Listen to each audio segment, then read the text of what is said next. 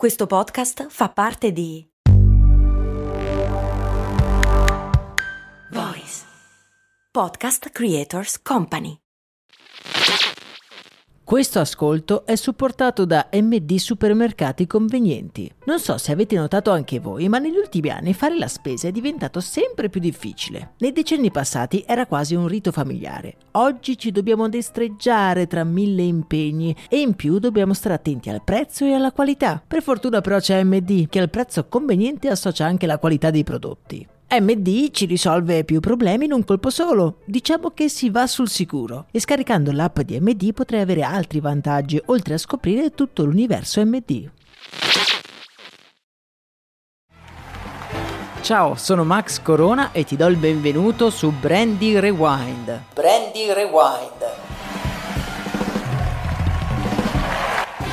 Un format unico e inimitabile giusto giusto per l'estate, così che potete riscoprire dei vecchi episodi di Brandy che forse vi siete persi. Ed è anche uno stratagemma per tenervi compagnia nei giorni in cui non sono riuscito a registrare Brandy, ma vi invito a venirmi a trovare sul canale Telegram, su il podcast Story di Brand e sulla pagina Instagram Story di Brand, che se non sono riuscito a registrare Brandy sicuramente starò facendo qualcos'altro, quindi state sempre all'occhio e allerta. Mettetevi comodi e torniamo indietro nel tempo.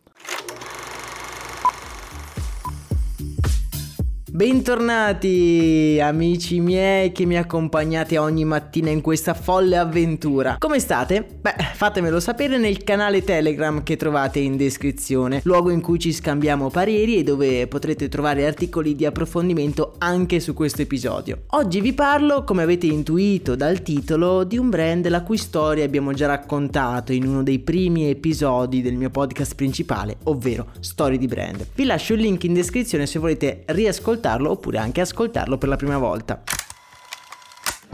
Come forse alcuni di voi ricorderanno, il brand Red Bull viene portato in Europa da uno svogliato dipendente austriaco che stanco del suo lavoro si dedica ad introdurre una bevanda particolare molto popolare in Thailandia, il Creatin Daeg, appunto toro rosso in thailandese. Ovviamente per introdurre un soft drink da zero in un mercato, l'Europa degli anni 80, già saturo di bibite gassate, serve una strategia studiata nei minimi dettagli, soprattutto se pensiamo che il budget stanziato dalla neonata Red Bull era prossimo allo zero. E ora che ci penso, questo può essere d'esempio, può essere utile a tutti quelli come noi che stanno cercando di lanciare un loro progetto, ma non hanno idea di come fare a non spendere capitali astronomici. Partendo da zero, infatti, Dietrich Matterskitz è riuscito a posizionare il suo prodotto molto più in alto dei concorrenti vendendolo ad un prezzo decisamente superiore. Ma come ha fatto? Beh, dovremmo stare qui tutta la mattina a parlare di come Red Bull sia riuscita in quella che molti definirebbero un'impresa impossibile. Oggi diciamo che vi lascio un piccolo assaggio. La prima cosa che ha fatto il nostro protagonista è stata quella di decidere fin da subito che non poteva competere con gli altri produttori di bibite gassate. Quel campo da gioco, infatti, era fin troppo affollato. Avrebbe quindi giocato nell'unico tavolo in cui avrebbe sicuramente vinto,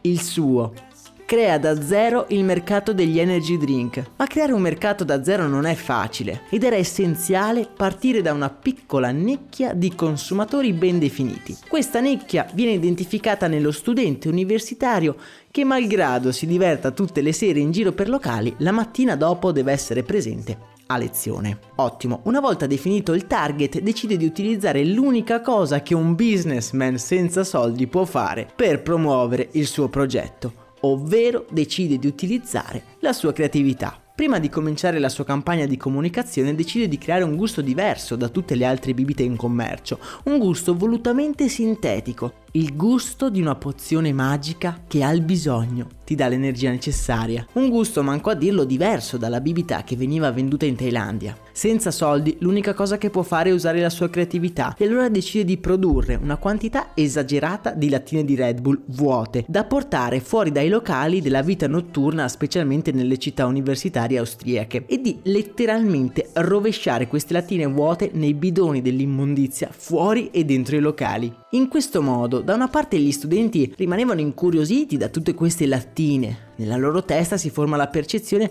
che questa bibita sia una bevanda estremamente popolare, una bibita che tutti stanno bevendo, tutti tranne loro. Il risultato è chiaro, le richieste ai bar dei locali cominciano ad aumentare in maniera vertiginosa. Pian piano, come dei semi che cominciano a crescere, i locali iniziano a richiedere sempre più lattine di Red Bull e tra gli universitari comincia a formarsi l'idea che quell'intruglio sia l'unica cosa che possa rimetterli in piedi dopo una notte di follie. Red Bull così facendo ha sfruttato quello che viene definito il popularity bias, che anche se in maniera un po' diversa è un trucco per aumentare le vendite utilizzato anche negli e-commerce più famosi, che tendono a consigliare i prodotti più popolari o più recensiti. Questa popolarità falsa, indotta dalle lattine vuote sparse in giro per i locali, è stato il primo passo della conquista di Red Bull in tutta l'Europa. Secondo step è stato quello di creare dei cocktail per i locali della vita notturna con appunto la Red Bull, in modo così da convincere i ragazzi a berla in un modo o nell'altro. E se ci pensiamo, Red Bull è stata l'elemento che ti aiuta ad assumere alcol perché è mischiato nei vari cocktail, ma è anche la soluzione ad una sbornia.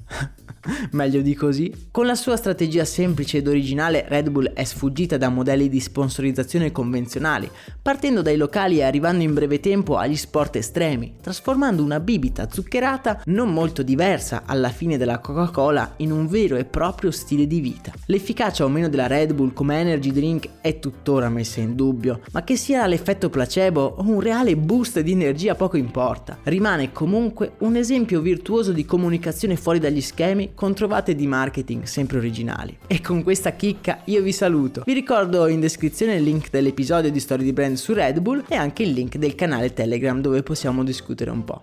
Un abbraccio da Max Corona.